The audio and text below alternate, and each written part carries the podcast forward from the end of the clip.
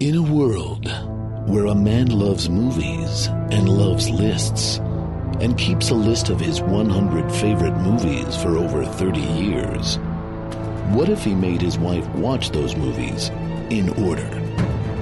And what if he made her talk about it on a podcast? Would she like them? Would she hate them? Can this marriage possibly survive this podcast? Find out what will happen in a world called Craig's List. Happy Oscars, Carla. Happy Oscars, Craig. And so this is Oscars. and what have you done? Well, you watched every single movie that came out in 2019. Another year older. All right. That's true. Hello, Craig's listeners. It's the best of 2019. We're taking a pause from Craigslist this week to do a little Oscar preview and talk about our favorite films and performances of the year 2019. Is this the third or fourth time we've done this? I, I think it's the fourth. I think you're right. I think I am right. That means we've been doing this podcast for a long ass time, Yeah. but this is Are, are is people still out there? You still out there, Craig's listeners? Tweet at us if you are. Maybe two or three? Cool. Uh, we love that you're there. And uh, this is our favorite episode to do all year, I think, It is. It's a fun one.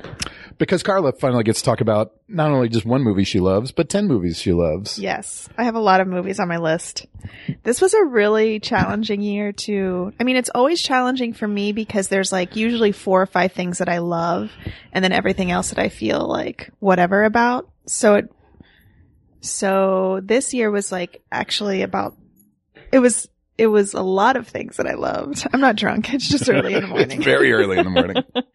Uh, so much that I love that I just there are so many things that were deserving of my list and didn't make it because I have to prioritize. the consensus seems to be that this was a special movie year. It really was. Uh, I I mean, I know we've been saying that, but who's the consensus besides us? Well, me, you.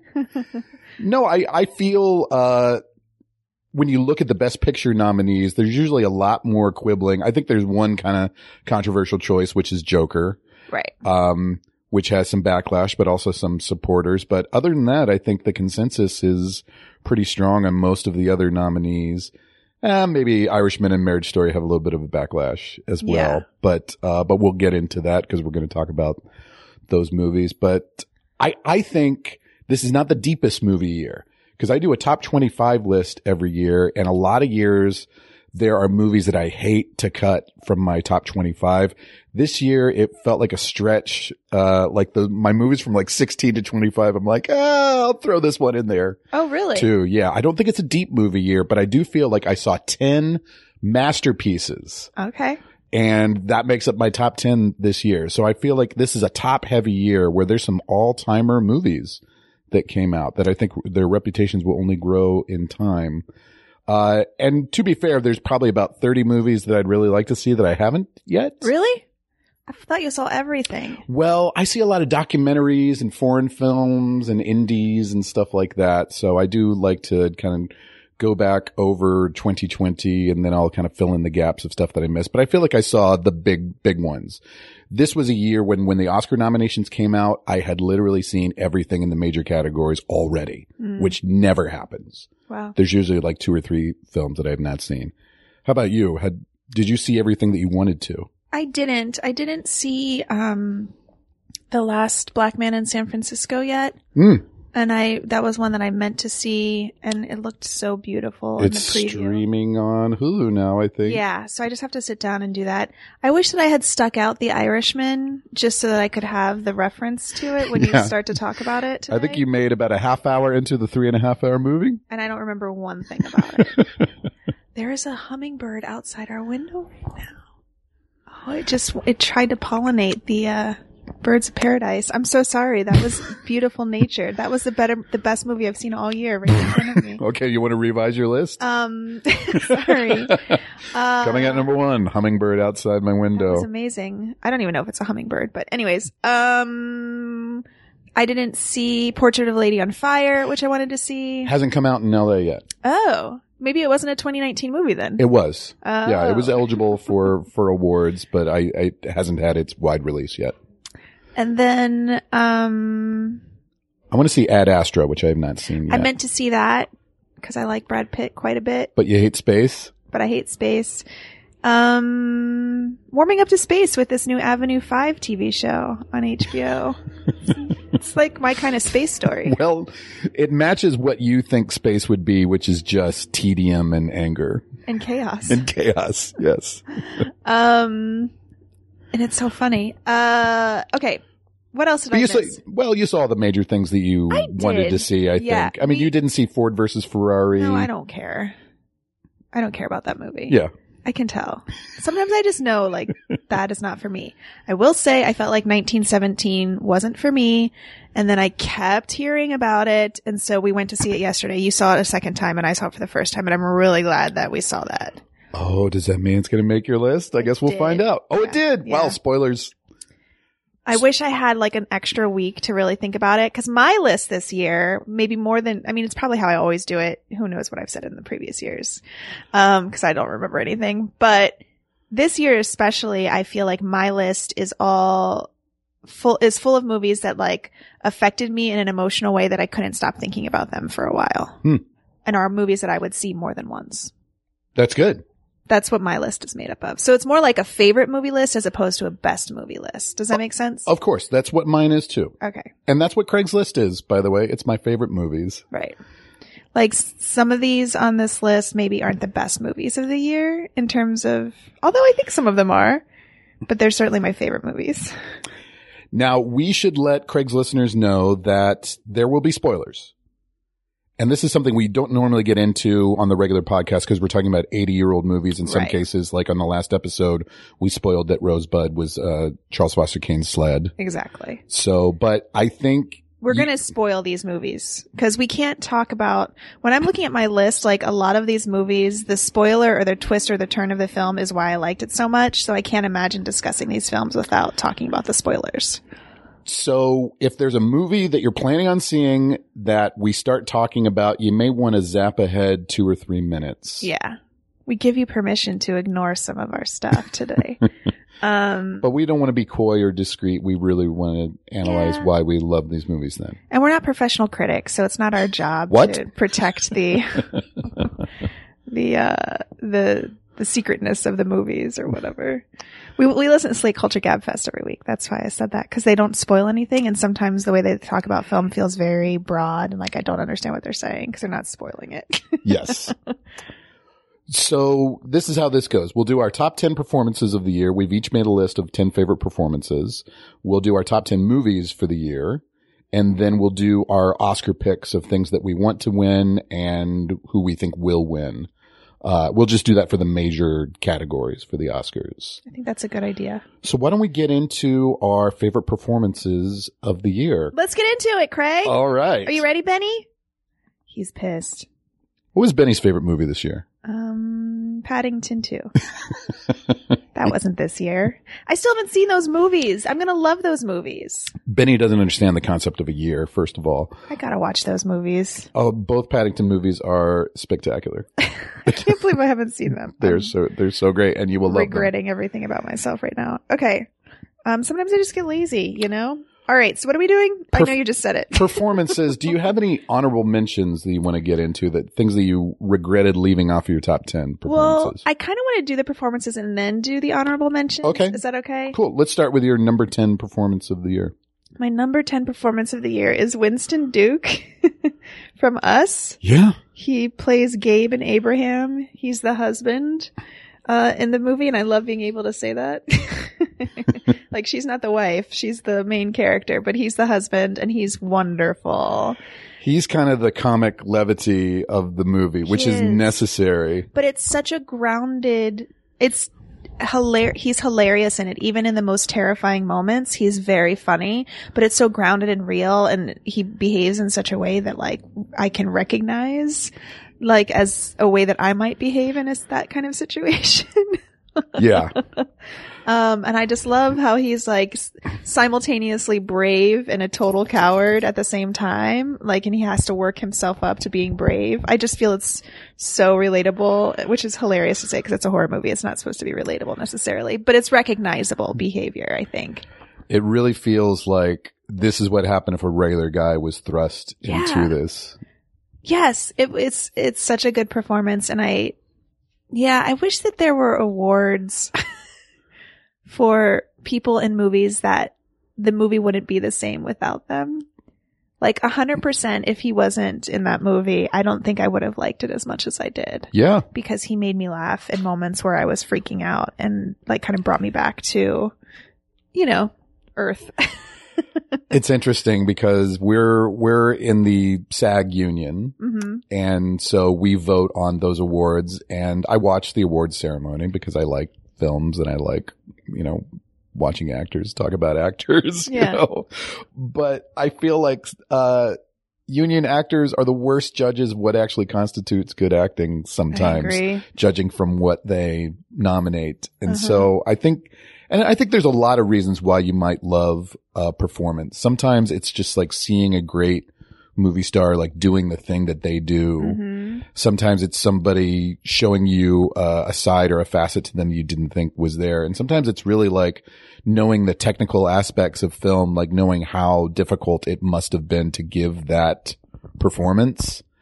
Um, I was reading a little bit about Joaquin Phoenix and Joker this morning and somebody wrote that, uh, he really should be nominated for most acting. Yeah. Uh, and that's what it is a lot of times Yeah. is whoever's doing the most acting. irritating.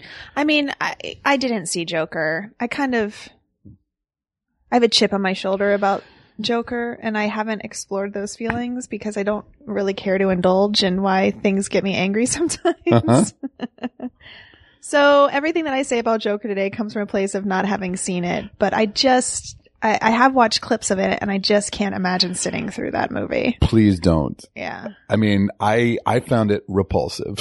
And I don't think I, I'm fine with Joaquin Phoenix. I think he's a fine actor. I think he's a great actor. But I, I do just too. Have I thi- no desire to see that movie. And he's always got like a mesmerizing kind of screen presence. Yeah. You know? I mean, To Die For is one of my favorite movies of all time, and he's amazing. Yeah. Going back to when he was just a, a kid.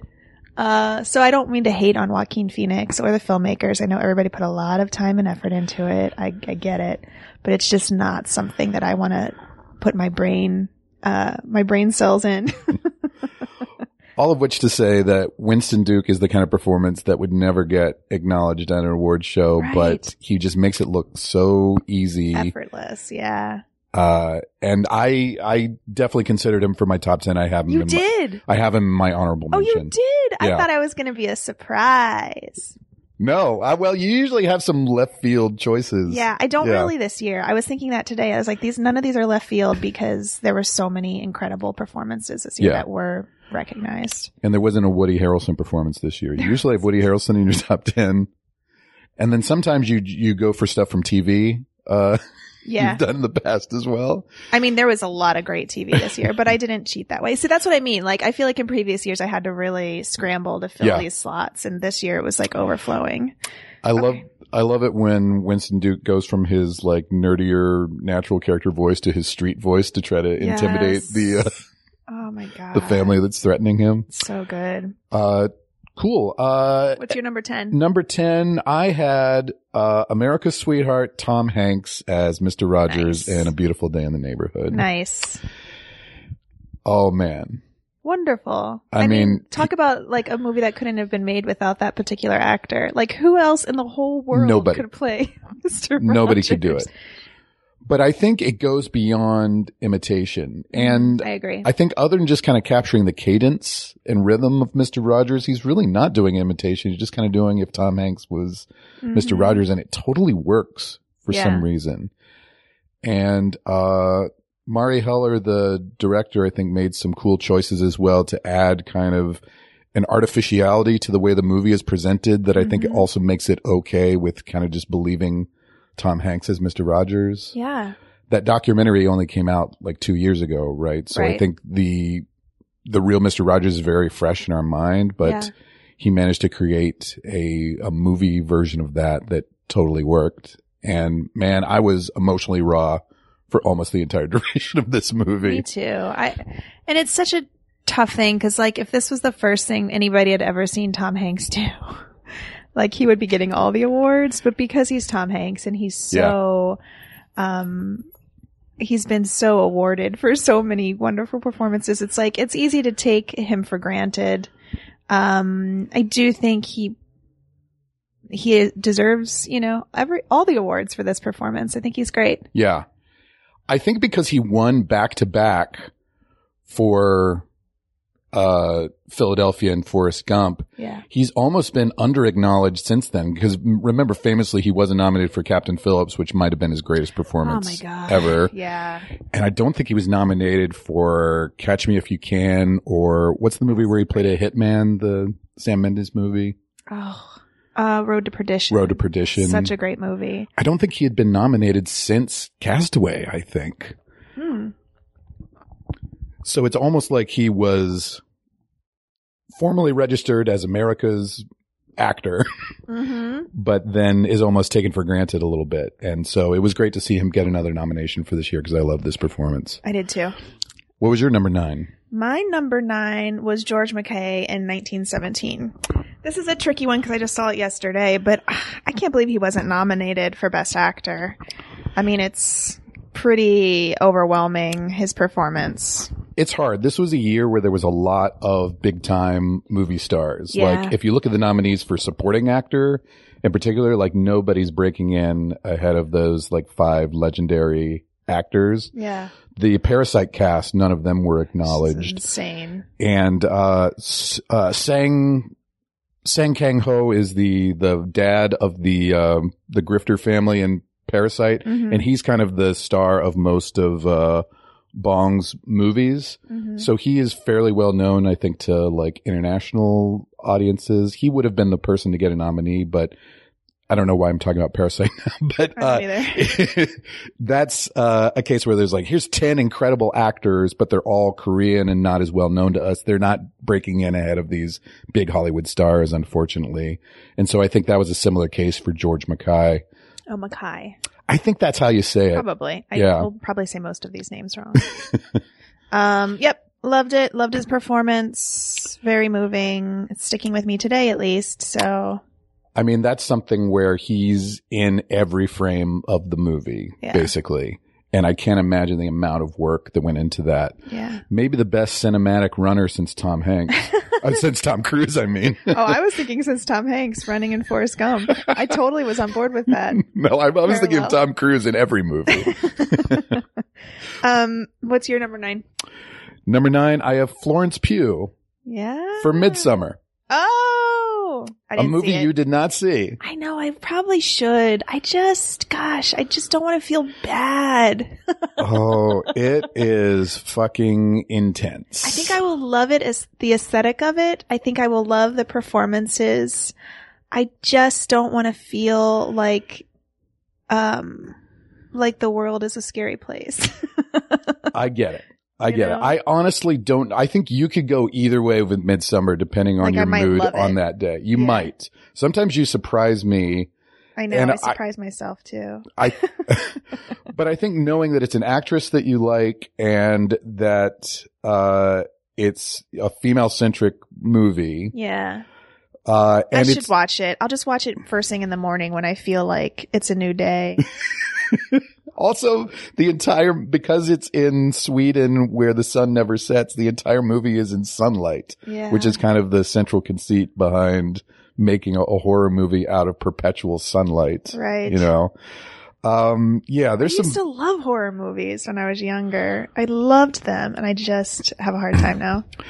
but I really like this director, uh, Ari Aster, who did Hereditary and also Midsummer. didn't see that. Nope. Yeah, Hereditary you could not handle, No. I would say. You had the entire plot of Hereditary described to you, right? Yeah. a friend sat me down and went scene by scene. And I was like, yeah, I can never see that. but he's an incredible director of actors because I had Tony Collette on my list last year for Hereditary, and Florence Pugh is probably my favorite young actor working right now. Like I've seen practically everything that she's done. All right. Uh, she she's only I think 23 at this point, and she's so versatile. And, um, yeah, I mean, her character just kind of goes through hell, Mhm. uh, in this movie, but you're, you're with her all the way and she like reaches some incredible emotional depths. Number eight. My turn. Yes. Tom Hanks. For a beautiful day in the neighborhood. All right. We already talked about Good it. choice. Love Yeah. it. Okay. Number eight, I had Lupita Nyongo. Oh, for us. Great. Uh, I mean, everybody in us has to play two roles, basically. They're Mhm. doppelganger, but Lupita is the only one who has the doppelganger who talks. Right. So she really has to create two different characters here, and they're each so specific. I mean, her vocal work and physical work in it Yeah. is astounding. Yeah. And I don't think we'll spoil the twist to No, this we won't. We this movie. Uh, well, we will. We will. we will. Uh, we will when we talk about it on my list. Okay. Because I have her on my list too. okay. So just know when the next time we talk about Lupita in a few minutes here, we're going to spoil the ending of us. Okay. But we'll tell you again before we do it. but uh it similar to you know Florence Pugh it's just like he- here's a horror movie centered around a female character and she really has to kind of let us in on and let us in on what's going on emotionally but also like there's a distance that she has to keep there that the Mhm. character has to keep and just so so many levels it was astounding Agreed. I'll talk about it in a second. okay Um, number seven. My turn. yes I have a tie here. This is not fair. This is me cheating 100%.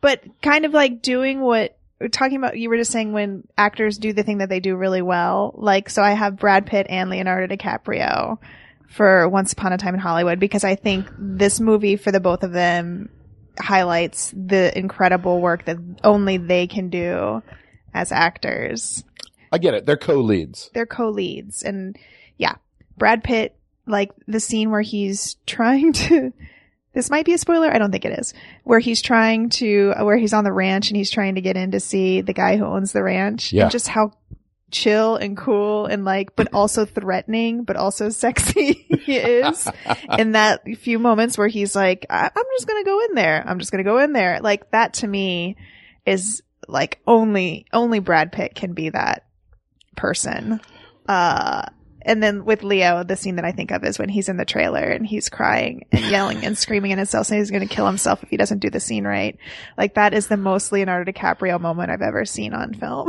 it's somehow hilarious and terrifying and heart wrenching Yeah, all at agreed. once. yeah yeah yeah yeah And say what you will about Tarantino, and there's many valid criticisms and I that have. people I've can said have. a lot. I've said what I will about him. You can't say that he doesn't know how to take advantage of star power. Yeah, I agree. Like he knows how to highlight uh movie stars. Yeah, And almost feels like a little bit of category fraud with Brad Pitt being supporting, right? It but does, the- yeah. but that was his best chance of winning, I guess. yeah. And uh looks good without a shirt off. Well, it's true. Uh, number seven, I have Ana de Armas for Knives Out. Oh yes, very good. She's the uh, she's the main character. She's the wonderful. uh, the maid for Christopher Plummer, who was the murder victim in Yeah. Knives Out, and she's got to carry that movie. Yeah, she's incredible. I did. I almost had her as an honorable mention, but then I was like, but I want the whole cast of Knives Out. This again was such a hard year because there were so many ensemble acting performances where everybody was great, and it's really hard to single people out. Like Chris Evans in that movie. That might be my favorite thing he's ever done. yeah, That's his name, right? yeah, The superhero guy.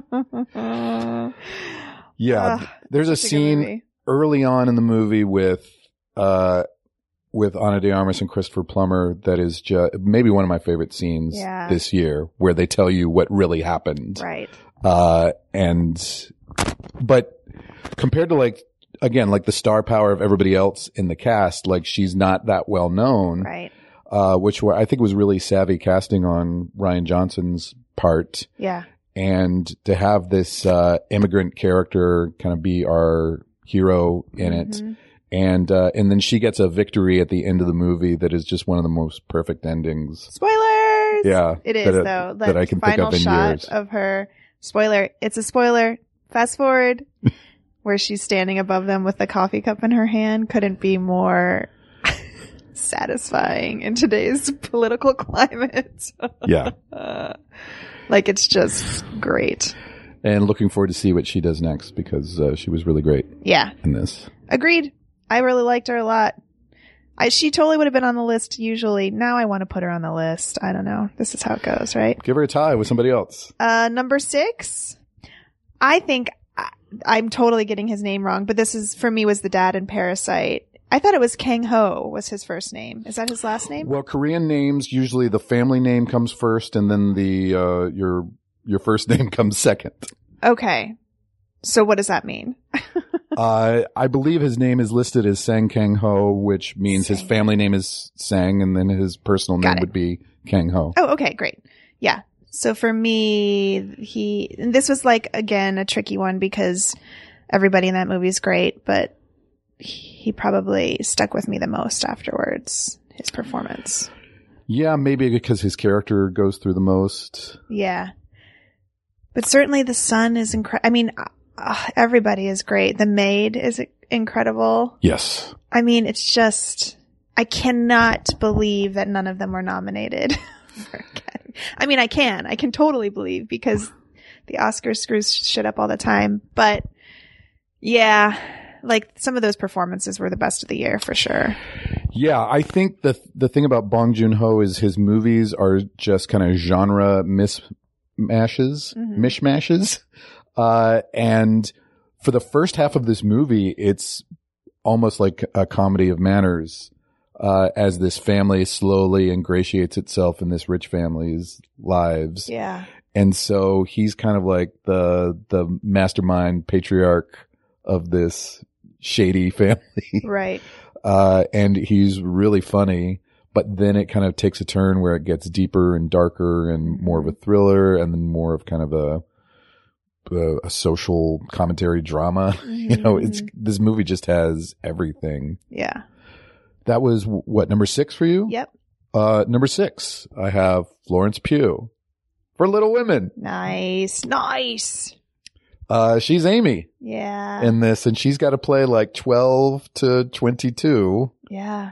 and she does it. She's incredible. Like, um, I mean, we have a lot to talk about with Little Women, I think, both of us. But I'll just start the conversation here, which Please. is that I was never a fan of Little Women. Like, so many of my, my friends and peers were kind of grew up on Little Women. Um, I saw the movie when I was like 14 with Winona Ryder and I was like really pissed off at it. like Claire Danes, I, the, the thing I remember loving about it was Claire Danes' performance. Right. And then just being totally baffled and confused by Winona Ryder ending up with what's his face, who's like 20 years older than her. Oh, what's his name? What's that actor's name? Yeah, from the usual suspects. Gabriel Byrne. Gabriel Byrne, right. And Christian Bale ending up with Amy, who was Samantha Morton, and Kirsten Dunst. Samantha Mathis. Samantha Mathis and Kirsten Dunst. This is the worst I've ever. This is the worst paragraph I'll say all day. Um, what's my point? I'm not a fan of Little Women. Then I read the book when I was like in my 20s, and I was like, this is not for me. So I didn't care about Little Women coming out. Like it's not something that I wanted to see. And then we, were, I was sick. It was right before the holiday. You- We had a screener. We sat down and we were like, let's just watch this because we should. And it blew my mind to pieces. I loved it so much. Like I can't think of something that I've loved more recently. We then went and saw it in the theater a second time, which I've n- I don't do. I never see movies Right. twice, like in the theater like that. We've seen it at home for free. Right. Now we're going to the theater like a week later. because I had to paying see for it, it. on Yeah. a big screen. I was like, I cannot let this movie go without seeing it on the big screen. yeah. And they showed it on celluloid too, right? Yeah. 35 millimeter print. It was incredible. Um, And then we saw a talk back with Greta Gerwig, Saoirse Ronan, and Florence Pugh Yes. afterwards. yes. go- coming back to Florence Pugh though, I think she's a big part of the reason that I loved this remake so much because Greta Gerwig did such an, a smart, incredible thing, which is kind of really raise the status of this typically kind of vilified sister, you know, um, uh, and gave her her own storyline and her own needs and wants and just, she's almost equally, uh, as inspiring, I think, as Joe in this version. Um, for me at least, maybe it's because I'm older now, but Amy, for me, like walking out of this, this movie, this version of the movie, I certainly felt like Amy was just as sympathetic and inspiring as Joe March, which is weird and wonderful. Yeah, and there's real chemistry with her and Timothy Chalamet, yeah. Exactly. and she she gets some of the best speeches in the movie too, and Yep. and really nails them. hmm And yeah, I, obviously it's a stretch for her to play 12 years old. You know, Yeah. she's got this husky, deep voice. Yeah.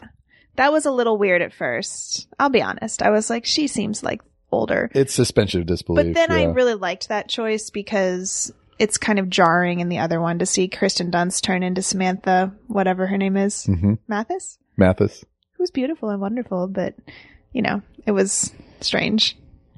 Um, I agree. Great, great performance. Number five.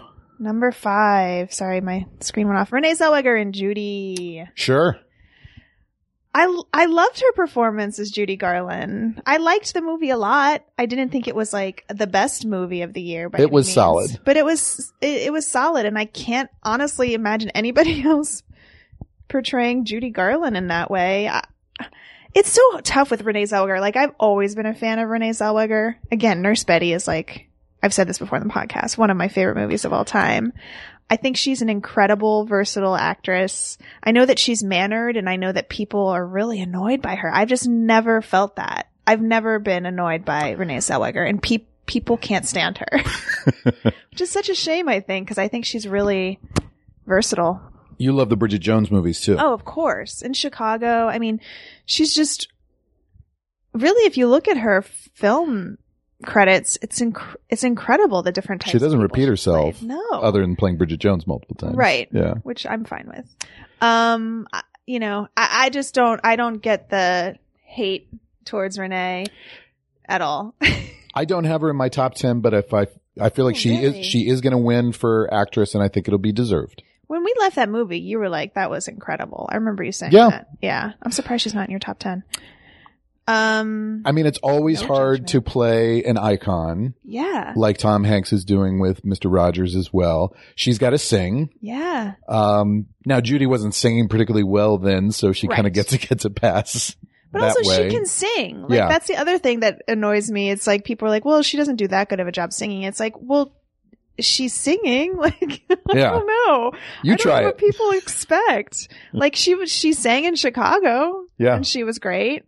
I don't know. Uh, I- don't come at me with this one. I don't feel like arguing with this one about peop with people about this one because I just there's just I'm not going to change my mind. just accept it, Craig's listeners. Carla loves Renee. I love her.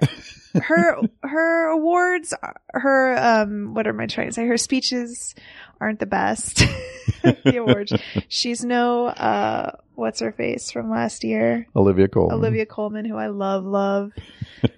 Well, I don't think Oli- if Olivia Colman prepared that speech, then it then that's the most fantastic acting of all time, right? Right. But what I'm saying is like Renee is clearly freaking out every time she wins an award. Like I think that there's a real vulnerability about her probably as a person and a real insecurity, which is probably why she does She tapped into that well Yeah. for this role. Yeah. Um, and I do find kind her story kind of sad. Like she felt like she ha- couldn't, she like took five years off from doing movies almost entirely, I think, because she just felt like she wasn't a normal person anymore. Yeah. Like Renee Zellweger did this. Um, and then the way that people attack her in the tabloids and, ugh, it's just like, it's, I think it's sad. My favorite scene in that is when she goes home with the uh, the gay couple who have been w- seeing all of her too. seeing all of her performances and waiting outside the theater for her and she kind of surprises them by like let's go out let's go out to dinner you know Yeah. but you really sense that this woman who's Mm-hmm. like one of the most famous people in the world is so alone and lonely but also like how devoted the gay community is to her and how important she is in their lives. You know, it, Yeah. that scene explains so much about Judy Garland, the icon and the, the character. I agree. It's it is the best scene in the movie. Agreed. And if you look at pictures and video of Judy Garland from that era, from that time that Renee Zellweger is portraying her, it's kind of uncanny. Really? yeah, Yeah. like they look a lot alike. Anyways, that's my that's my defense of Renee Zellweger. Great. Who's your number 5? George Mackay. Yeah. Yeah. I mean, he's just got these haunted eyes. Mhm. Uh, I mean, he doesn't have a lot of dialogue in the movie. Obviously, physically, it's got to be a very demanding performance. Mhm. But the, I mean, it's the classic kind of British stiff upper, stiff upper lip movie, right? Yeah. Which he's just going to go forward and he's got to deliver this message. And you, you were on the side of this guy the, the whole way through. And, uh, it's just, it's a devastating performance. The stiff upper lip thing is so interesting because, I mean, obviously, like, so the idea is like they're trying to hide their emotions, so they have to have this stiff upper lip. But I felt like in with his performance, like if he had shown emotion, he would have gone mad. yes. Like, and I, and you really get that sense the whole time. Like he can't allow himself to be emotional because he's literally on the on the edge of the cliff, and he will just go insane. Yeah. My favorite scene for him in this movie is when he's just is something devastating has just happened and he has to get in the back of this truck with all these other soldiers who he doesn't know. So truck gets stuck in the mud Mm-hmm. and uh he's we know what his mission is. Yeah. None of these guys know. He's just some other guy who's thrown in. And the effort that he takes to push the truck out of the mud and rally the other guys behind him. And you can see the other soldiers kind of turn and like they r- realize that something is up with Yeah. this guy. Yeah. You know, it's, it's great. But then I like that they don't. I feel like in another movie that the guys would have picked a fight with him or whatever, but you can kind of see them rally him and support him in Yeah. a way that's very moving. Yeah. Okay, great. Number four, yep. Shia LaBeouf Oh my God. as James Lord in Honey Boy. yeah. Come uh, on. Oh, yeah. God. You liked this movie a lot more than I did. This movie wrecked me. Like I sobbed for hours after seeing this movie. And if you had told me last year that Shia LaBeouf would be on my top 10 performance list, I would have like done what Craig's doing right now, which is laughed in my face. You'd be like, who Uh, is who is that Carla? Who is the Carla a year from now? I have I, I went to a screening of this with a friend just because because I wanted to see this friend that I hadn't seen in a while and to spend time with her, and it was a free screening and I this movie fucking killed me.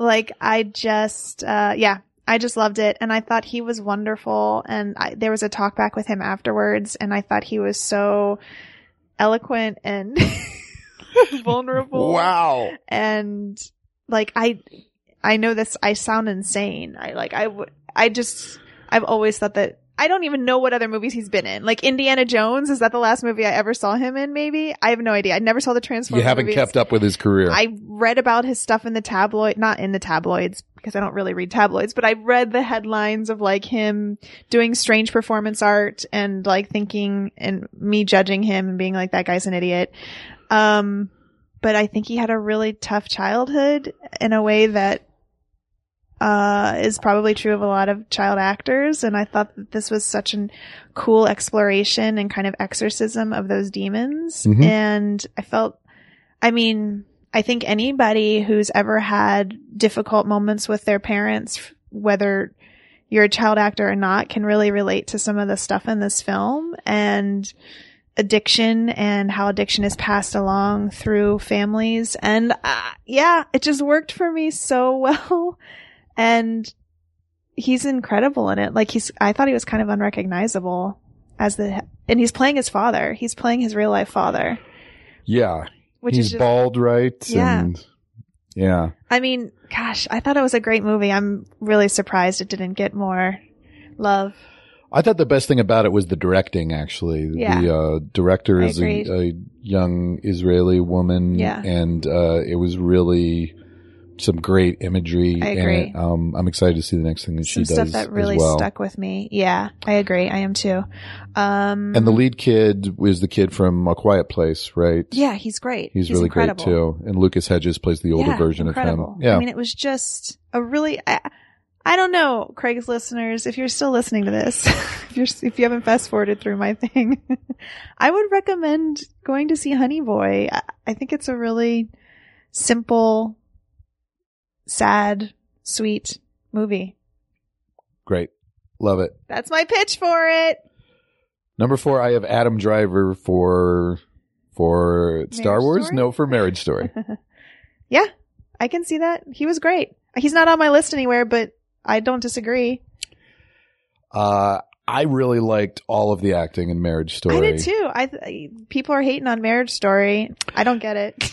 It feels like it's among a small sample size of our friends uh, Yeah. that that people are not digging Marriage Story that that much.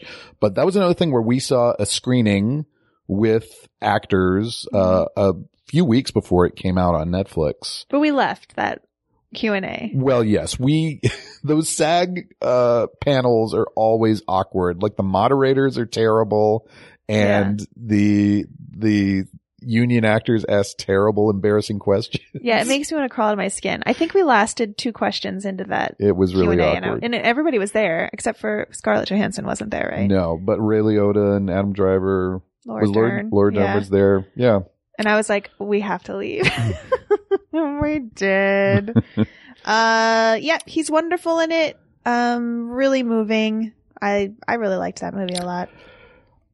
I mean he's one of the biggest movie stars now. Which like from seeing It's him in insane. Girls a few years ago, you would never thought Yeah, that. I mean, Star Wars certainly helps, Right. But I, I think he really gets to show some versatility in this role, and he's he's kind of a fuck up. Like he's not always a great dad, you know. Mhm. But you really see him fighting, and I mean that scene with Alan Alda where they kind of take a sidebar. Uh, it's that scene where he's like, "Am I am I paying for this joke, George?" Yeah, yeah, yeah. Um, and I mean, it's got the you know the clip thing of like he's got to know that I fought for him, but it's it's just so moving. but it's a clip thing because it's so true. yeah, You know, I think a lot of, I mean, we have friends who've been in custody battles and have said similar things. It's just like, I have to fight for my kid. Um, I went through, you know, my parents divorced and we had a custody awful battle situation. it's ugly. and I knew it was more about them winning against each other and they knew it was more about that. But like, you still find yourself in these situations, right? Winning against each other, beating each other, I guess having status, having power when you're in a powerless situation. I mean, it's so relatable.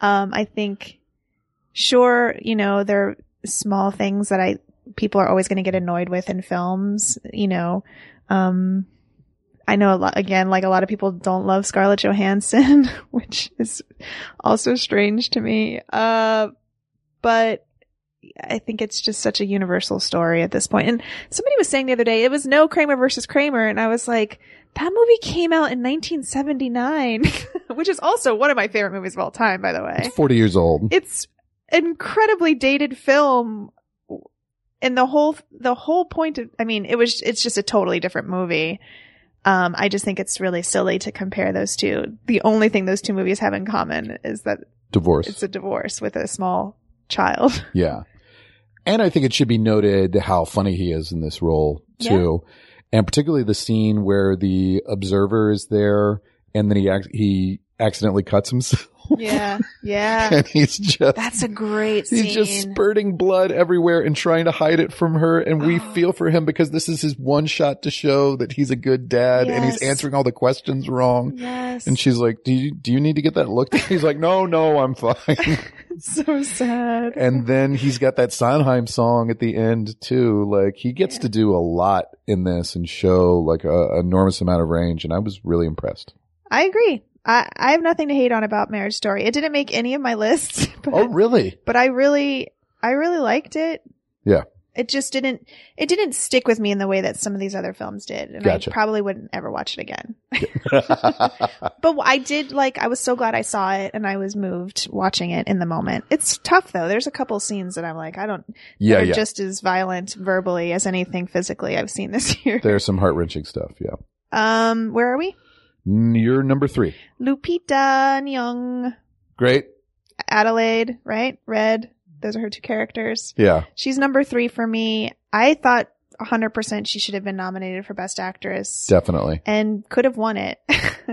you know, maybe should have won it. I mean, I did, I did really enjoy and admire Renee Zellweger's performance, but I did just as much with Lupita's performance. hmm Um, and uh, I don't know what's going on there. I don't know if it's, and this is a, you know, systematic racism. I don't know if that's what it is or if it's that it's a horror film or, but it's, it was shocking to me that she didn't get nominated. That was probably as big of a disappointment as anything else, I thought. Well, yeah. I think in another year of Oscars so white, the only per- person of color is Lu- is uh, Cynthia Erivo, who is a Right. great performer. She's a wonderful actress. Yeah. but you didn't see Harriet. I, didn't. thought it was very kind of by the book, you know, Yeah. and uh, not that interesting of a movie, unfortunately. Though she gave a great performance in it, of course. Uh, Lupita Nyong'o would have been a much, much more interesting choice. yeah. I think.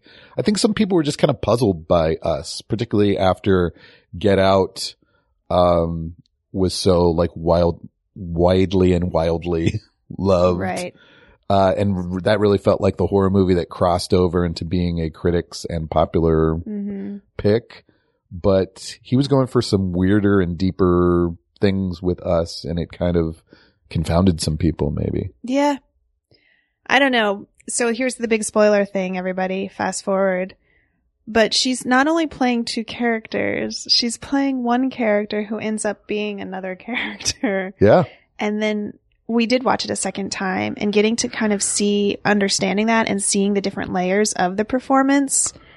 It's, it's truly one of the most astounding performances I've ever seen. Like, I can't even imagine how she prepared herself as an actor to be playing Adelaide, who is actually red, Yeah.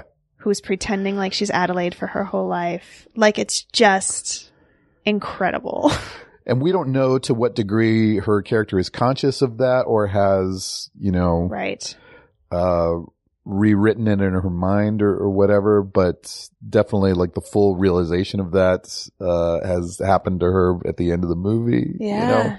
it's definitely a movie that is even more impressive second time around. Yeah. I think because you notice more stuff. Midsummer, uh, I think is fantastic. I was not quite as impressed the second time around, Oh, maybe interesting. because the, the shocks and the tension of it were alleviated a little bit from Mhm. knowing it, you know, and I really appreciated the craft of it, uh, the second time around, but, uh, I didn't quite have the same experience. And I think us, uh, is, uh, revealed more depth the second time around. Mm-hmm. Uh, for you? Number three, I've got Scarjo for Marriage Oh, Story. I had no idea you were going to put her above Adam Driver.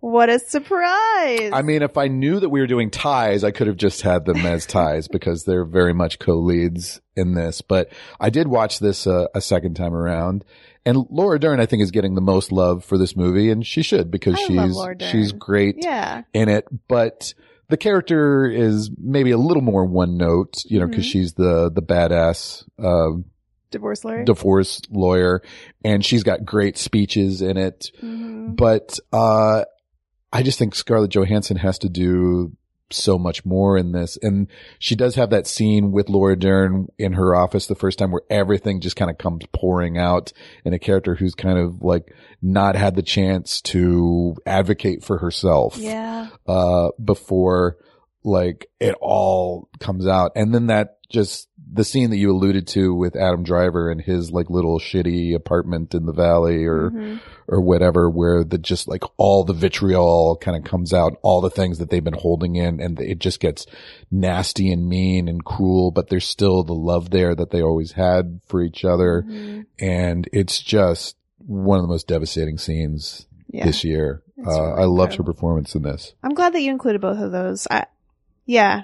I just, there were so many great performances this year. It was hard for me, but I'm, I thought they were deserving for sure. Great. My number two is Florence Pugh as Amy March. In Great. Women. We already talked about it, but yeah, for me, and I thought that um, Saoirse Ronan was incredible too. I mean, everybody in Little Women I, I loved, but in terms of just like surprising and um, something that stuck with me, Florence Pugh was my number two. Florence Pugh, number two. Mm, for you, Brad Pitt. nice. Uh, I don't have too much more to say than we said already, but uh, I mean, Tarantino just wanted to create a character of like the biggest badass of all Mhm. time, and who better to play him? And like again, he's just so relaxed Yeah. in this. Like the character's relaxed, and Brad Pitt is relaxed, and he's just having a great time. But then he's got to like beat the shit out of a bunch of hippies. Yeah. at the end of the yeah, movie. yeah. while tripping on acid. Yeah. Like it's it's nuts. We'll talk about more about. Okay. We'll talk about Once Upon a Time. Great. What's your favorite performance of the year, Carla? All right. Here is a one from left field. really? Uh, Mary Kay Place and Diane Oh yeah. was the performance of the year for me. Wow. Uh, I still think about it. Uh, spoiler. Spoiler for this. This is a movie called Diane. This is the big spoiler for it. Fast forward, but her scene where she dies at the end, where, where she dies at the end, like I've not been able to stop thinking about that all year, and it's not even a violent or melodramatic scene at all. Now this is a movie that many people may not have heard of this Yes. then. yeah. Uh, I think it is streaming on something, maybe on It Amazon is. Prime. Yeah. I can't remember which one, but it is. Uh, but this is a indie movie about an older woman. Yep. Um, who has a son who who has an addiction and she's k- li- kind of lived in the same area her whole life. She is surrounded by family and basically the film is just her going from middle-aged i- into older into elderly, I guess, and watching the people that she's closest to around her die, Mm. her friends and family, her relationship with her son. She has this secret, which I won't spoil, um, of something that she did that she regrets, and she feels like she blames herself for his addiction.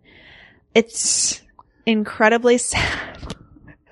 it's probably one of the saddest movies I've ever seen. it's up there. Yeah.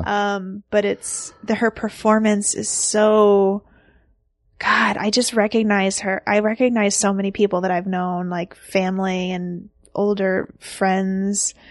Um, I just recognized it in the in her performance and ugh, Yeah. just stuck with me in a way that uh, yeah, I, I I can't I'm kind of haunted by it. I mean, you come from a community where a lot of people s- is stay in their hometowns Yeah. and with a lot of, uh, a lot of cousins and aunts and uncles and family. And th- there's something about her, uh, her family table gatherings where everybody gets together that does feel a little bit about where, like where you grew up Yeah. as well. Yeah. Yeah. I mean, she was fantastic in this. I, I want to see this movie a, a second time. Me too. It's, Which is weird for me because I don't like sad movies. yeah, but it's, it's just, it's really well done It and it's is. a great character study. and I can't imagine anybody else but her in the perform doing the performance. And uh, it's not like you know, it's not a showy thing. It's just she's just playing somebody that all of us have ran into at the grocery store at some point in our lives. She's just playing that woman that never really got a chance to say anything Yeah. about anything. But it's a movie about relationships too and the different relationships in her life. And there's some characters who just kind of like float in and out. And there's some characters she only has like one or two scenes with, but all those relationships are so specific. Mhm. I think that's what Mary Kay Place does so well is like she's a slightly different Diane according to who she's with Right. in, in the scene. That's why I always think that Steve Carell uh, in The Office is the greatest TV performance of all Yeah, time yeah. because Michael Scott is so different with each person in the office. Yeah. But he's still recognizably Michael Scott. Glad we ended this conversation about Mary Kay Place with The Office. Great. My number one performance of the year is Steve Carell in the office. Um, uh, I went with Saoirse Ronan as Joe March as my number one Aw, performance that's of the year. nice. I didn't mean Uh, to say that condescendingly, but I, I meant that. I meant I truly do mean that's nice. I'm sincere. I mean, you know, I love Florence Pugh, but I think Saoirse Ronan is really my favorite actor. Period. period. I just, I think she's fantastic Yeah, in, she is. She's so great. in everything. Um, I mean, so much charisma, and I mean, Joe March is like the ultimate, you know, plucky feminist heroine, Mhm. right? But also has been played so well by Winona Ryder and is so iconic. But uh, Saoirse Ronan brings something new to her, and Mhm. obviously everybody else in the movie is great too, but I, I do think she has to, to not carry the movie, but drive it, yeah, yeah, uh, yeah. I That's think. a good way to put that. and, uh, her scenes with Tracy Letts, Are uh, incredible. are incredible and just the victory that her character secures at, at the end is, is so great. And then just watching her watch her book get made yeah, is, uh, is one of the best. I love that you consider that a victory at the end because it's a concession, Well, but it Yeah. is a victory because It's she's weird, a woman. yeah. Uh, great. I don't disagree with any of your choices. There are a lot on there that I wish I had included in mine as well. Well, I was worried we would double up on too much stuff, so it felt like we we double up on a few things, but uh, but covered a lot of ground. Um, I have some honorable mentions, which I'll just go through Yes, fairly quickly. Is that okay? Yeah. Meryl Streep in Little Women. of course, you got to include Meryl. I'm sorry, but she kills it. Like, if anybody deserves uh, an Oscar nomination for a 10 minute performance, it's Meryl Streep. yep, Um, Alan Alda in Marriage Story. loved him. I mean, he's, I don't, I love Laura Dern. I'm not dissing Laura Dern at all. I think she's wonderful, but he's equally as good. And Ray Liotta's great too, but Yeah. and Alan Alda's part is relatively small, which is maybe why he didn't get as much awards love. But I thought it was just as big as Laura Dern's. Yeah. Maybe I'm misremembering. but uh, I wouldn't expect too much out of that cat. Is probably the line of the year. I genuinely laughed a lot at Ellen Alda in that movie. Uh, Billy Lord in Booksmart. Oh yeah, was she like was the performance of that film. Carrie Fisher's daughter. Yeah. she's really funny. She's very funny. Um, and I just love how she keeps popping up at every location that they turn up at. Yep.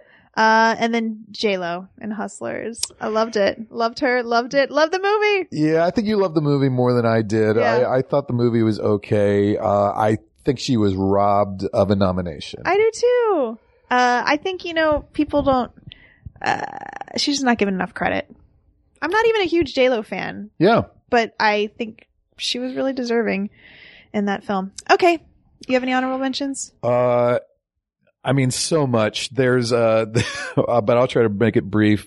Uh, there's a Australian movie called The Nightingale Uh huh. that's made by the woman who did The Babadook, and this is this is not a movie you should see, Uh huh. and it's a movie that I Me- knew- meaning me. Carla. Yeah. And I, I but I want to warn Craig's listeners there's like graphic depiction of sexual assault in it. It Yeah, is no like thanks. ugly.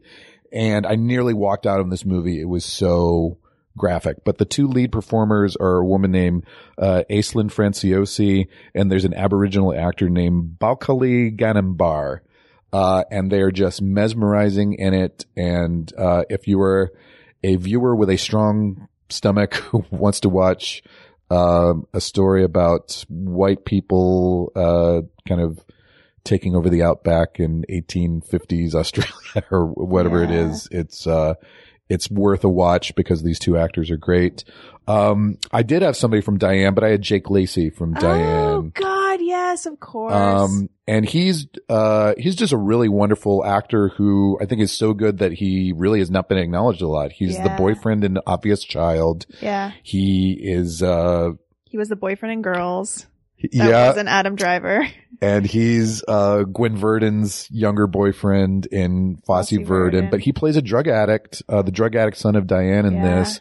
And that's just a role that we've seen so many times before of like the addicted family member. And I just thought that he brought new levels to it and was so believable. Uh, and especially seeing, having seen him in lighter stuff, like Mhm. it was, I didn't feel like he was doing any like actory things to show like I'm a playing a druggie now. Yeah. You know, I, I don't really thought he was great. And uh, I regretted not having Robert De Niro in my top 10 because I thought that Mm. he gave his best performance in years in The Irishman, which, by the way, is my number 10 movie if you want to get into Yeah. to that. Um, I'm almost through seeing it a second time. Like I've been watching it in about half hour increments. hmm I think this is a movie that if you're not a big Scorsese fan, I think it's fair to skip it because I see it on a continuum with, uh, if you've been following Scorsese and De Niro and Pacino's careers, this is a great kind of elegy for them. hmm And it's a little similar to like Altman's uh, Prairie Home Companion, where I don't know if Scorsese's planning on making this his last movie, but it's very much about getting old and aging and looking back with regret. And it, it's a movie that, uh, especially its last hour, I think, uh, gets kind of deeper and deeper and more moving. Mhm. And it's interesting that I think the, uh, I think in some ways the Netflix thing didn't do Marriage Story or The Irishman any favors. I agree. Uh, like it might have helped them with distribution and might have helped them get awards con- consideration and stuff, but there's something about the instant hot take society that we live in on Twitter Right, right. where when something debuts on Netflix, we all weigh in on it. And it felt like both of those movies kind of took a hit, uh, as a result. And I Mhm. think other than Laura Dern, I don't think any of them are going to get any awards on, on Sunday. And I think it's uh, a I'm bit of a shame. I'm conflicted because I I totally agree with everything you said, but then there's also that idea of like, but probably three times as many people have seen. Can you hear me? Sorry, I couldn't tell because you were. uh, many more people have seen those movies though, as a result of it being on Netflix. That's true. and I mean, I think even Scorsese has said that, right? Which Yeah. is like he wants the most people. That's kind of the It's deal with the his film. devil that you make. Yeah. Yeah. Uh, my number ten is Echo in the Canyon, which is a documentary. Okay. about music that was made in Canyon, Laurel Canyon in scene Laurel Canyon scene. in the mid to late sixties. Yeah. Um, and I think I've seen it three times. Wow. it's like my favorite airplane movie. I saw it by myself in the theater last year because I was killing time, um, in traffic, waiting out traffic in Santa Monica. And, um, it's, I think one of the last screen, per- uh, screen, not performances, but appearances by Tom Petty before he That's passed. right. Yeah. Um, Jacob Dylan, right? Bob It's- Dylan's son is the host. Yeah. yeah, and it's he goes through uh, all of these different musicians and records that were made in this time period in Laurel Canyon, and just how they kind of affected, um, changed music, and inspired people after that. And it, the thing that I love about this film, I mean, besides the fact that Jacob Dylan then gets his contemporaries like Fiona Apple and uh, other people to sing these songs with him, uh, live in concert. But what I love about it is it explores, I'm so fascinated by time periods when artists found themselves in a huge community of people and they inspired each other to make great art. Um, there's so many stories like this and, you know, like, uh, Just Kids by Patti Smith is something that comes to mind. That book, uh, which is one of my favorite books. Anyways, I just find, I find those like random, those random groupings of artists just by just by total fate, I guess, that they found themselves living together or living around each other and influencing each other. The same thing with like um uh all the SCTV people Yeah. who like We're in Godspell were in Toronto. Godspell together, but like also Victor Garber was in that production. Paul Schaefer. Paul Schaefer, like it, it- Catherine O'Hara. You, no, she wasn't in it, but she was like around at that time. yeah. Um, Eugene Levy. Anyways, all these incredible comedians who just kind of knew each other because they all lived in the same town. Uh, so for me, it was a number ten. I'll wa- I'll probably watch it again. I loved it. Great music in it. Uh, It is, yeah. yeah. It's not the best movie, but it's one of my favorite movies. Good companion piece to Love and Mercy, which is that Brian Wilson Yes. movie with John Cusack and Paul Dano as the Yeah. young and old versions of Brian Wilson. Number nine for me, I can't believe we haven't talked about this movie yet. We didn't have it on our, uh, any of our performances. Jojo Rabbit. Yep, I have this on my list too. Um, yeah, I, I think this, oddly enough, of all of the Oscar nominees, I think it's got the lowest critic rating, even lower than Joker, maybe. Really? Like it's had a, a fair amount of pushback Huh. on it. But I think for us, uh, I think Taika Waititi was clearly like walking a, a tightrope Mhm. with this movie, and I think he really pulled it off. The the balance I do too. of because of the times that we live in. hmm you know, like to be able to to make fun of fascism in in that way, but also introduce some real respect for the tragedy of Mm-hmm. it and um and real depth of feeling. And I think there's a lot of great performance in this Scarlett as well. Johansson's wonderful in this film as the mother. I thought And the and the kids. And the I mean kids the are lead great. the lead kid is so great. His fat little friend is the funniest character. Mhm. And then I almost included Thomasine McKenzie, who is the the girl in the attic, Yeah. uh, because I had had her for um, uh, what's the movie? yeah, I don't remember the name. Yeah, I had her last year in my top ten Uh, but then what's his face? for too? Leave No Trace. Sorry, Uh, Fosse.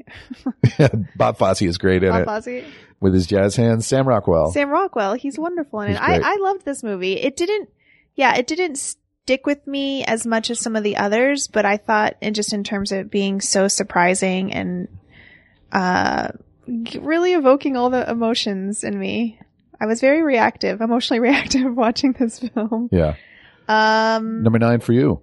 uh, Blinded by the Light. okay, yeah, It was, yeah, it was a toss up here, you've got these classic rock things in your in your top ten. which is so weird because I'm not even a big music person. yeah, so this is about a young Pakistani British Yeah. teenager who falls in love with the music of Bruce Springsteen. It's based on a memoir. Uh, there is what I would call the equivalent of a music video in the middle of this film. I mean, there's several, Yeah, to Born to Run. but to, Bo- Born to Run might be my favorite sequence of any this year in movies. Like, I loved this, this music in this film and how they were running around lip singing to it and dancing to it as though it was happening in real time. Yeah. I just thought it was so whimsical, and I don't mean that in a condescending way. I felt just like co- totally caught up and inspired and loved it. Um, it's not the best movie again, but I would 100% watch it over and over again. And, uh, yeah, it stuck with me afterwards. Yeah. I mean, I, I think there's definitely some sequences where you leave exhilarated. Yeah. You know, I'm a big Springsteen fan. And we did Too. like I remember walking out of it and us being like that was so fun. Was it the we were we even talked about like there were other there were things that we would have done differently in it maybe to make it a better f- film overall, but Yeah. to make the landing stick, I guess I want to say, but like I, I just enjoyed it so much. Like the movie going experience was so fun for me. It feels like it's a particular genre of British movie, which is kind of like plucky outsider, Yes. you know, sticks with it and Yeah. gets a victory, you know. And what's her name? Um, Haley Atwell. Haley Atwell's in it, who I love. Okay, Oh. Yeah. great. What's your number nine? Midsummer, or no, n- I did my number nine was Sorry. JoJo. My number eight is Midsummer. Okay. Uh, and by the way, Florence Pugh, when we saw her at the talkback after Little Women, pronounced it midsummer too. So Slate Culture Gab Fest, you can stop saying midsummer. Oh my gosh. I love that we're talking about slave culture. Yeah, that's like any of those I hope people. Dana, I hope you're listening. That's our podcast that we listen to. Um, my number eight, we talked about it. Do we need to keep talking? no, about that's good. it? N- number eight for me was Diane, which we already talked about. Great. Uh, number seven, I had us. I had Jojo Rabbit. Okay. Yep. Number six, I have Marriage Story. Honey Boy. Okay. Number five, I have Knives Out. Ooh, I have Us. Okay. So my Do you not have Knives Out in your top 10? so Us was number 5 for me, but it was lower on the list for you. I think you liked it even more than I did though. That's true. I just, I have a really hard time ranking these because I, I think they're all masterpieces. I, I know. love these movies. For me, like honestly, five, six, seven, and 8 could all be on the same. Yeah. Us, Honey Boy, Jojo Rabbit, and Diane were all really Yeah. effective for me. Knives Out to me, particularly in a year with so many heavy movies, like Mhm. is just pure crowd pleasing, but also manages to say some savvy stuff about the the world that we live in. Neither of us, I guess, had Daniel Craig. You know, maybe because it's more of a it's It's more of tough. a one note, you know, comedic was performance, but he's brilliant though. so great. I don't in think it. was one note. No, I thought it was Car- cartoonish though. There's But a I loved cartoonish that. aspect of And it. I can't Yeah, believe it worked. Like I was, I remember leaving and just being like, I can't believe that I liked his ex, his dialect as much as I did. yeah. Uh, number four, Uh, 1917. me too. Okay, great. We lined up there. Number three, Parasite. Knives Out. Oh, okay. So Knives Out for me was in terms of just a raucous time, just the most fun watching a movie. For me, Knives Out would be number one in terms of the most fun. Number three on this list. Um, but I just, I had a blast watching that film in the theater. Um, I literally saw it again with my parents two days later Yeah. after we saw it. I want to see it again. It was great. and Ryan Johnson is writing another Benoit Blanc. I can't wait. Mystery. I'm so excited. Yeah. I thought it was so successful as a movie. like it's just incredibly fun. And it was good to see it was a big box office hit It, wa- was as it? well. Oh, yeah, good. it did really well. I think that means you don't have Once Upon a Time in Hollywood in your top 10. That was the one that I was going back and forth with Blinded by the Light on. Whoa. Okay. Number two, Th- Once Upon a Time in Hollywood for mine's me. Parasite. okay. Yeah, I You wanted to say let's more about talk Once Upon a Time. Upon a Time in Hollywood. It's a very problematic film. I really enjoyed it. Both of those things can be true. Sure. and I thought the performances were incredible. I was invested the whole time. I was surprised. Like it hit all the great movie buttons for me. Um but it's it did make me sick leaving the theater. And after like letting it sink in and understanding maybe why he made certain choices that he was trying to make a point about things, I can see, cause we talked about this a lot. I can see that to be a possibility, but I just don't know that Quentin Tarantino needs to be the one to do that. Mm-hmm. Like there are, there are other points to be made by other people who haven't said as much.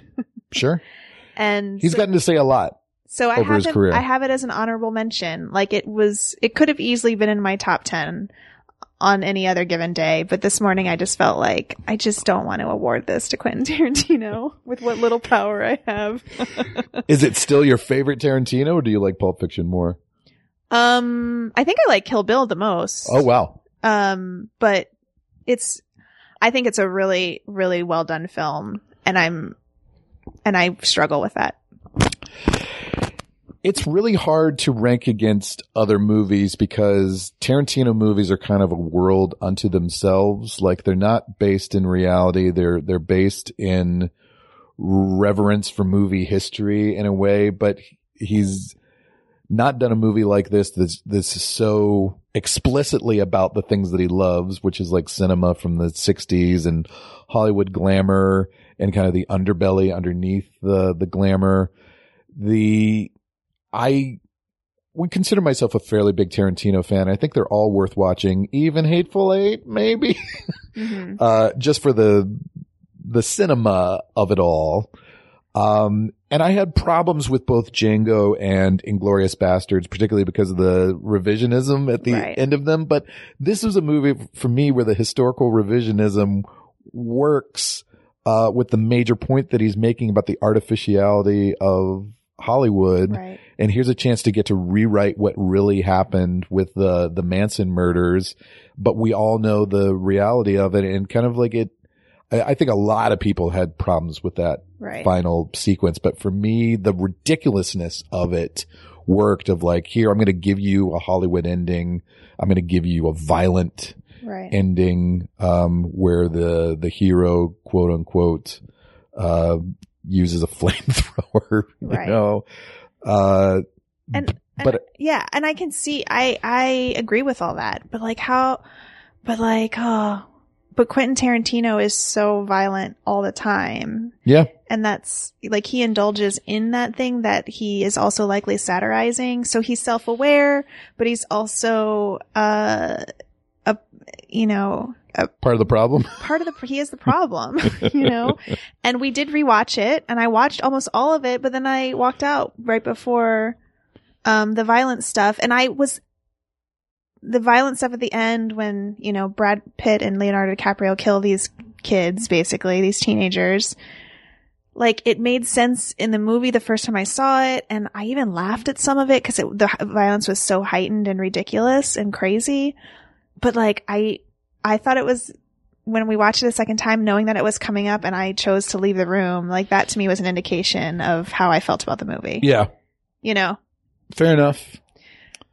I mean, this is a whole other conversation to have for another time because this will probably be on your top 100 list at some point. It might be. It might be. Um, I do think it's an excellent movie. Uh, it's very well done. I just, I haven't figured out all my feelings about it. Okay. Okay. It sounds like we have the same number one. But wait, I didn't want to, I, I don't feel like we gave Parasite its due Yeah. real quick. Yeah.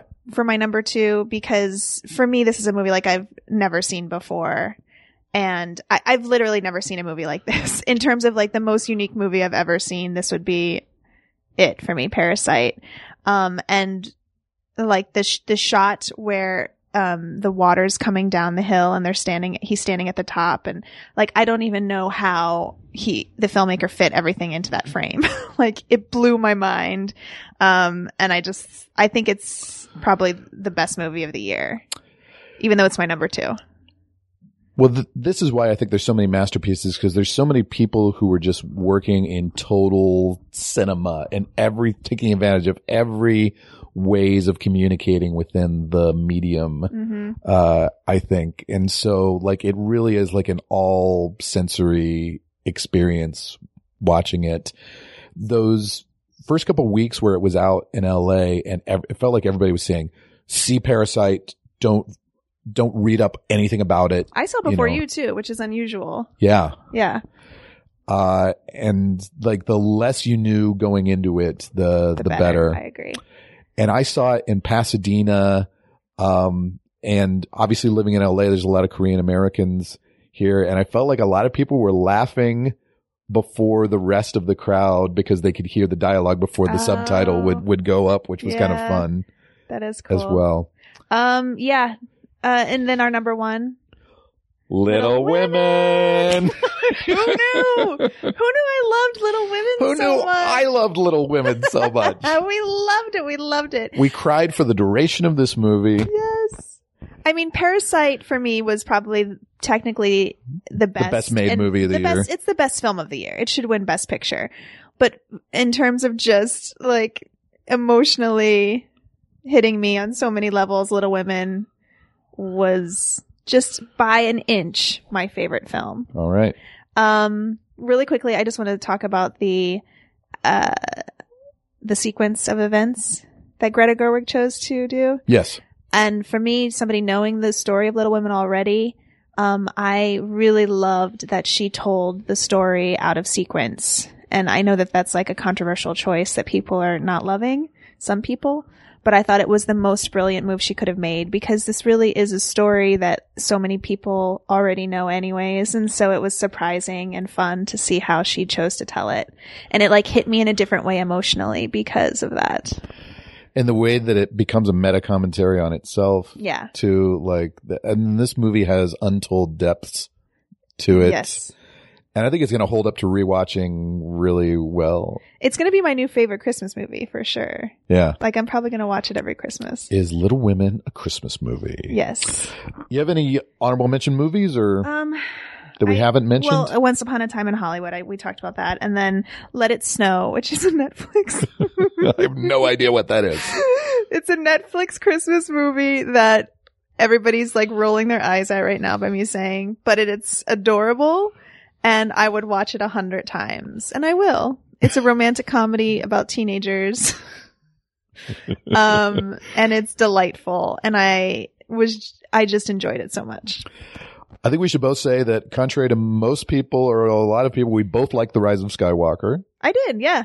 Um, uh, I also liked Gloria Bell was a movie that we haven't Yes. mentioned, which is another similar to Diane, kind of a character study of an older woman played by Julianne Moore. She was totally on my honorable mention list for performances, and I forgot to say it. And I really liked a German movie called Transit. So you can find that I think on Amazon Prime. Carla, let's uh, take a look at the Oscars real quick. Okay, So best original screenplay this year uh, is Parasite, Once Upon a Time in Hollywood, Marriage Story, Knives Out, 1917. wait, say it again. Parasite, Once Upon a Time in Hollywood, Marriage Story, Knives Out, 1917. That's Best Picture. no, this is Best Original Oh Screenplay. my god. Um, uh, let me see it. Let me see the list. I would go with um, Knives Out. you thought Knives Out was the best Oh screenplay wait, no, this year. Parasite. I would go with Parasite. Parasite seems to be the uh, the front runner, though Tarantino might win again. Um, the WJA went for Parasite, I believe. Yeah, they did. 1917 seems uh, somewhat of a weird choice Yeah. because it, most of it is. Uh, Saving Private Ryan. um, yeah, I mean, in terms of just like classic screenplay, I almost want to go for Marriage Story because Noah Baumbach is a writer whose movies Yeah. feel very, very written. It's not going to win. Um, Let's I- go with Parasite. okay. So we think Parasite will win. yeah, And Parasite is actually your favorite. yeah. Uh, I would go for Marriage Story as, as my favorite screenplay there. Adapted screenplay. Little Women. It's Jojo Rabbit, Little Women, Irishman, Joker, and Two Popes. Little Women. Little Women should win. Will Little Women win? WGA went with Jojo Rabbit. Oh, interesting. Little Women should win. I think Little Women should definitely win. I think it will win. I Okay. think, uh, particularly because Greta was not nominated for Best Director, Yeah. this is a good way to honor her. I think if Taika Waititi wins, it would be deserved, but not more deserved than Greta Gerwig. Supporting actor, you've got Brad Pitt for Once Upon a Time. You got Joe Pesci and Al Pacino for The Irishman. You got Tom Hanks for Beautiful Day. You got Tony Hopkins for The Two Popes. I who who do you want to win? I want Brad Pitt to win. I'd be 100% okay if Tom Hanks won. Uh, I also want Brad Pitt to win, and he will win. Yeah. I think it's uh, beyond a shadow of a doubt. These four acting front lun- front runners are definitely going to win. Um, supporting actress, you have Laura Dern for Marriage Story. You have ScarJo for JoJo. You got Margot Robbie, who we haven't talked about today, for Bombshell. Nope. You got Florence Pugh for Little Women. You got Kathy Bates for Richard Jewell. I know your favorite here is Kathy Bates for Richard Jewell. I think Florence Pugh might win. I know that you're saying Laura Dern is locked, but this is always this best supporting actress one is always surprised and it often goes to and Ingenue. an ingenue. if there is an upset, I think it might be her, Yeah. but I think Laura Dern will win. Uh, obviously, I think Florence Pugh should win. I love Laura Dern though. But she's won before, hasn't she? She's never won. She's never Oh. won an Oscar. Maybe she will win then. It's uh, it's a good career achievement award Yeah. for her. Actor, you got Joaquin for Joker. You've got Adam for Marriage Story. You got Antonio Banderas for Pain and Glory, who was Didn't see. fantastic. He was great in this role. Yeah. I'm not normally a big Almodovar fan, and this movie was kind of like eh, it was like an Almodovar movie, but Antonio Banderas was very deserving I don't nominee need to for see this. Leo for Once Upon a Time, Johnny Price for uh, Two Popes. Um I would like Leo to win. I don't know. I mean, he's already won, right? Like this is a category I don't care about, I guess. Mm-hmm. Probably Leo or Adam. I'd be cool with winning. I, I'm fine with Antonio Banderas. I didn't see the movie. I like that guy. I'm sure Joaquin will win though. Joaquin's gonna win. He's gonna win. I would prefer for Adam Driver to win. Actress, you got Renee for Judy. You got ScarJo for Maristo. You've got Charlize Theron for Bombshell. Boo. You got Yeah. Sersha for Little Women. You got Cynthia Revo for Harriet. Um, yeah, Renee's gonna win. Renee's going to win. You would prefer Sersha or Renee? You No, I prefer would Renee. I would prefer Sersha. Uh, I, yeah. Well, I mean, I had Sersha and Scarjo in my top 10, but I, Sersha was my number one performance of the year. So Yep. I got to go with her, but it's going to be Renee. Director. This is a little more tightly contested, I think. You got Todd Phillips Oh, for this is Joker. tough. You got Marty for Irishman. You got Quentin for Once Upon a Time. You got Bong for Parasite. You got Sam Mendes for 1917. This is tough because I would have said Bong Joon Ho for Parasite, but ah, it's 1917 is like, if anything, I think 1917 should maybe win Best Director. Oh, it's tough. And knowing this is an industry insider crowd and knowing that a lot of voters are, are on the technical side, I Mm-hmm. think everybody knows what a technical achievement 1917 was behind Yeah. the scenes. Yeah. I think Sam Mendes will win. Um, I think he would be my personal choice as well, but it's really a toss up with him and Bong Joon Ho. Yeah, I could go either way. Picture. You got Ford versus Ferrari. You got Little Women, Marriage Story, Joker, Yo-Yo Rabbit, uh, Irishman. saying it like that? I don't know. Once Upon a Time in Hollywood, Parasite, 1917. I think it appears to be tightly contested between these top three. 1917, Parasite, and Once Upon a Time. Once I- upon a time's not gonna win. so you think it's so a bad. toss up between 1917 and I Parasite? do. I would like Little Women to win, but I Of would course, Be, we would like Little Women I'd to be win. fine with Parasite or 1917 winning. I I loved both of those movies. I think the Academy is going to go for Parasite here. Yeah, I can see Um, that. though it is going to win best international film as well. So do you, do they view of like, we've honored it in this category? Do I mean, we, they often do that kind of stuff, right? and with the weighted voting, it's actually more of a compromise thing. It's the movie that the fewest people had at the bottom of their list Yeah. more than the movie that people love the most. So that might, I think I would imagine most people having 1917 in their top three or four, if not number one. And maybe more people would have Parasite number one, but maybe other people not seeing it. I don't know. Uh, I bet I'm going to bet Parasite's going to win. Although I would be fine if 1917 won. I like Okay. both of them. Well, we're releasing this four days before the Oscars. We'll find out soon how wrong we were I won't remember. on all of these. I don't remember what I said. Carla, thanks for a great movie year. We saw most of these together. Hooray! Uh, and Craig's listeners, uh, thank you for bearing with us while we pause the list for one week to talk about our favorites of 2019. But we're going to get back into our list because we're up to number three. And, uh, this is a 1985 movie, uh, by Terry Gilliam. Ooh. And it stars the star of The Two Popes, Mr. Jonathan Price, as Sam Lowry, as well as the star of The Irishman, Mr. Robert De Niro, as uh, Harry Tuttle. Buttle? Tuttle. Uh, this is, movie is Brazil. Carla, you've never seen Brazil. Never. All right. Well, we have our friend Nick Armstrong to uh, talk about that. So we'll see you next week for Brazil. The list is an absolute good. The list is life.